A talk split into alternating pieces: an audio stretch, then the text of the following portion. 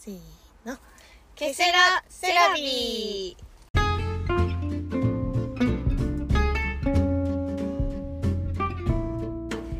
の番組はセラピストことみとセラピストつぐあが日常のあれこれをセラピスト目線でお話しする番組です。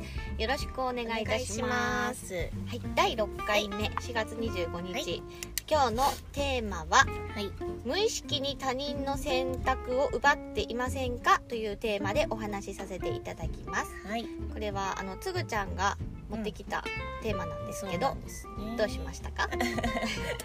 これがあの私があの大学生の時にうん。経験した、まあ、とあるエピソードから、ん。がずっとこう記憶に残ってるんですけど、である研究室に私が入ってたんですよね。であの研究の一環で実験をするんですけど、うん。その実験器具が一つしかなくって、でそれを私が使ってたんです。で次にあの同じ研究室の同級生が待っててでその実験が終わりましたと。開くじゃないですかうん。器具が。でその次の子にうん「あで終わったけ使っていいよ」って言ったんですよ。うんうんたらその男の子だったんですけど「うんあのさ」って言われてうん。その「使うか使わないかは俺の自由やん」おうおうなんで使っていいよとか言うと？って言われたんですよ。で は？と思って。こいつ何言ってんだみたいな。うんうんうん。でその時はちょっとよく意味がわからんかったんですよ。うんうんうん。あでもなんかそれをなんか衝撃でそんなことを言われたのが、へーなるほど。待ってると思っとったしねそうそうそうそう。あまあ実際待ってて使いたかったんですよ。言葉？言葉。多分言葉尻だと思うんです使っけどていいよっていう言葉ね、だけどそれだったらあまあ、開いたよぐらいでいいじゃん。ああなるほど。うん、へえで使うタイミングは自分が決めることじゃんみたいな。ちょっと変わった子ではあったんですけど。でもまああえー、そんなこと言うんだみたいになってででもそんなこと言われたの初めてだったからちょっとこう、か残ってて、うんうん。あでも確かになと無意識にうん。さらっとうん。その人がそのする行動を決めてしまうような言葉をうん。他にも私は使ってるんじゃないかって思ったんですよ。真面目やね。真面目いやなないですか？そういうの。ああなるほどね、うじゃあ例えばねんはい。今の事例を日常によく書いた時に、はいはい。お風呂入りました。はいはい。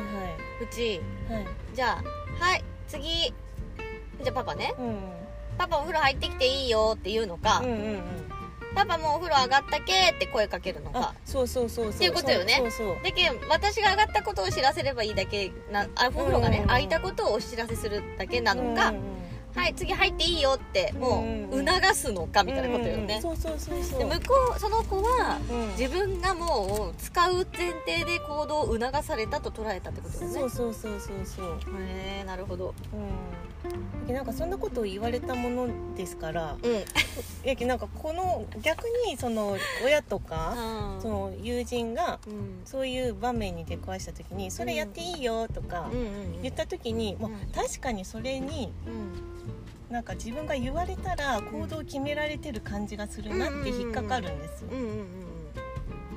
そしたら多分私が多分その友人に「あのさ」って多分言うええ 言うことにもなりかねんない。な言わないですけどそんな面倒くさいことは言わないですけどうん。でも意外とうん。そういうことを気にするとあの自然にごくごく自然にその人の選択うん。行動をうんあの奪ってるんじゃないかと。うん。うん奪うっていう言い方もちょっと激しいかもしれないですけど、うんうん仮定してるんじゃないかなって思うんですよ、ね、あでもいいかもね。うん。これあのさ段取り考える人に多いんじゃないのか。段取り考える頭の中段取りができてる人例えば今の話だったらつぐちゃんがうん。自分が使ってる1個しかない、うん。次の人が使うから、うん。自分が終わったら次の人が使うっていうもう段取りを頭の中でできとるから、うん。待ってる人に「あいつ次使っていいよ」っていうもうあ段取り前提で相手にも話する。だからお母さんあさっきのお風呂の話だったら、私入った次パパ入る、うん。みたいな頭の中の段取りができてるから「はいパパ次入っていいよ」っていう言葉になる、でこれ段取りしてなかったら、うん。私使い終わった、器具使い終わりました、はいありがとうございました。誰か待ってても別にそこには何も意識しないから、ん。その人にかける言葉もうん。使っていいよじゃなくなるかもしれないね、段取りしてないけど、あ終わりました。ありがとうみたいなお先失礼しましたぐらいになるかもしれんや、うん。そうですね。なんか段取りを頭の中でこう決めれる人っていうかそれが日常的にいつもやってる人うん。かなって思ったね、うん。うん。こうしてこうしてこうしてこうしてみたいな。うん。うんだからそこに周りの人たちも登場人物としてうんうんもう一括りにしてるから。うんそうですね。多分そこで私は彼がもう使いたいと思い込んでた。まあ使いたかったやろでも本当にね。多分そうもしかしたらうん。彼がその空いた時点でなんかやりたいこの流れがあってうんうん使いたかったのかもしれないですし。うん。かなと思いましたねでも確かに段取りなん。かもうトイレの行列とかを待ってためちゃめちゃトイレ行きたい人がいっぱい並ん。でたとしたら、うん。うん。で自分がトイレから出たら、うん。あ使っていいよってなりますよねあーもうやることが明確に決まってたら、多分そういう言い方にはなりますよね。これだから、うん。やっぱあれよあのか感覚の違いよね。でちょっと話ごめん戻すけどさ、はいはい。今言った中でこの男の子はさ、うん。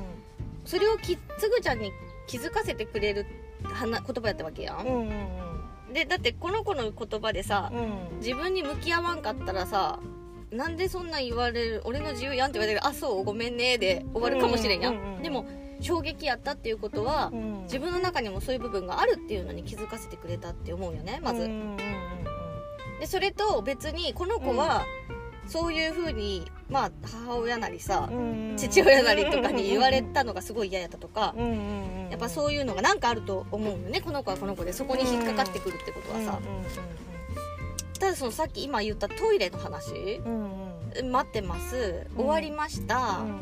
後ろの人に「扱っていいよ」って私思わんかもしれない。私だけ段取りがない。あーちゅうか。これつぐちゃんは段取り上手なんよね。言ったらいつもそうやん。準備するって言ってやん。はいはい私準備あんまりさ土壇場じゃないとしてやん、うん。結構やんってそれがいいとか悪いとかじゃなくてね、だっけさなそのトイレのことを想像したらねうん。うんうん自分が出たらうん。あって私多分頭下げて終わりだよ後ろのお先うんほんとさっき言ったみたいにお先でしたみたいなうんうん。うんどうぞ。どうぞもないからなんかあどうもみたいな。もう手洗い行こうっていうもう頭がそっちに向いてるから。だっけなんかこうもう人間のうん。考え方の違いうんな気がします。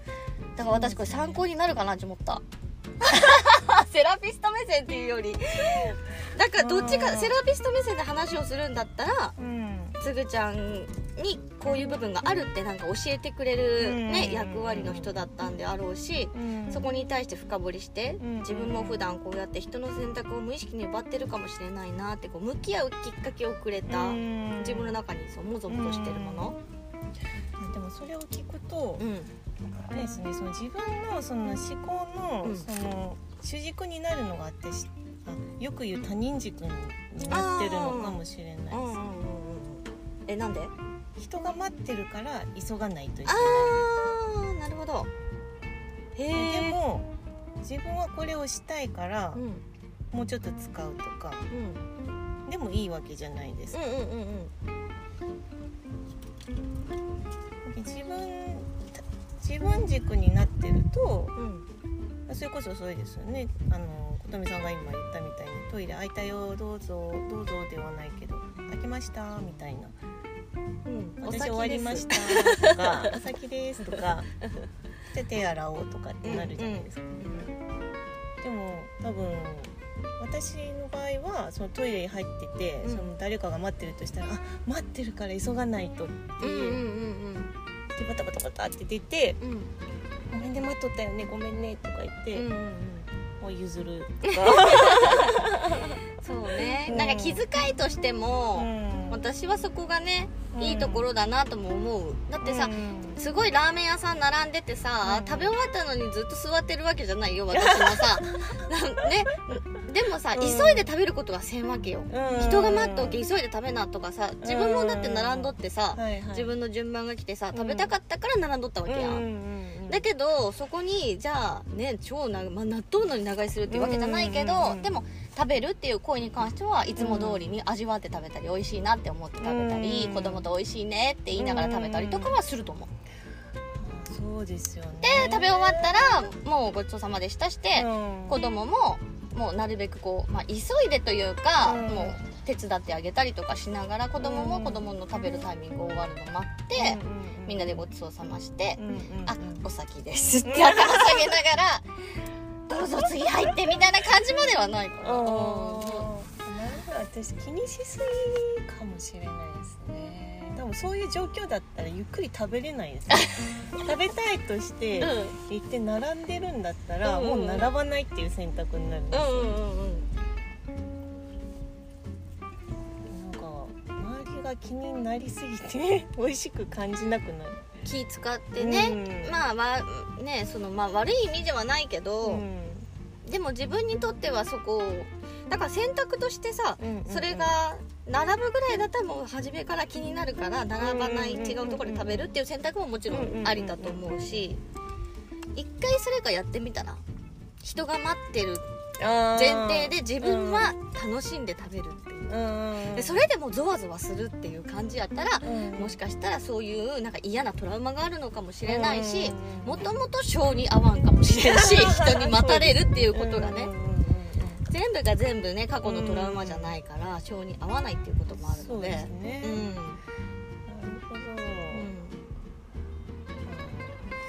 ありがとうございます ちょっとなんか自分で思ってたのとは違う視点がちょっとできたえ気がします。自分ではどう思ってた視点は？まあ、やっぱその自分の言う言葉で、うん。やっぱその人が嫌な思いをしてるんじゃないかっていう感覚だったんですよ。うんうん。だからべさっき言ったみたいに、うんあそうあごめんねぐらいで。終わらせればいい話でもあるじゃないですか、でもそこに引っかかるっていうのはやっぱ私が過剰にちょっと人に対して気を使いすぎるんだなっていうところにも今日気づけたし、うん。うん、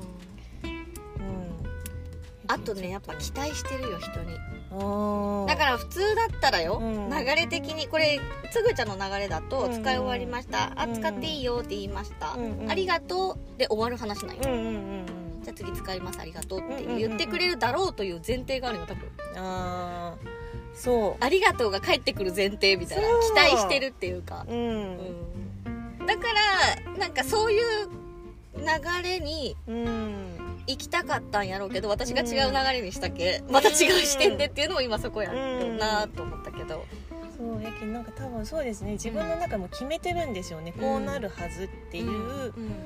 のがもう根底にそれこそ潜在意識の中にあるから決めちゃってるんでしょううね、ん。だからそうじゃないことが起きるとやっぱね当初第2回か3回で回に話したみたいに期待がマックス始まるからその琴美さんはゼロ地点にいるけど、その振れ幅が少ないけど私は100の時点からのスタートだから、うん。ちょっとマイナスなことが起きるともう100以上のマイナスが来てっていうそのエネルギーのその往復っていうんですかね、がいっぱいあるから余計に疲れちゃう気づきました。あよりがとうございまかったです。よかったでっと意識してちょっと考えてみよすう。うん。ん。さあどうですかね？皆さんにもそういうところはありますかね、うん。どうでしょうか？まあでもそういう部分が、うん。まあ、ないないのがねいいとかでもないし、うん。悪いとかでもないけど引っかかるっていうのがねうんうんうん結局。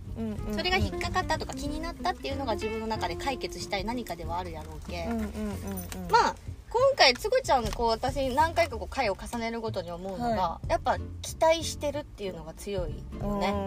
物事とか人とか、多分テーマが期待してるんかなって思った。全体な何にせよ。だけど私に対して期待してないけある意味うん。楽しめてるんやない？このポッドキャスト楽しいって言ってくれるのは、はい。私にもう期待することをやめたけ。つぐちゃんが。いい意味でいい意味でね。うん。なんかぶち壊してくるんですうんことみさんって言ってくれて。あうんあれがさすごいさ嫌やったらもうイライラしかせんと思うよ私に対して。うんうんうんうんでもなんかそれすらいいんだって受け入れれるようになってきたから今度そういう風にこうシフトチェンジしてきたんかな意識が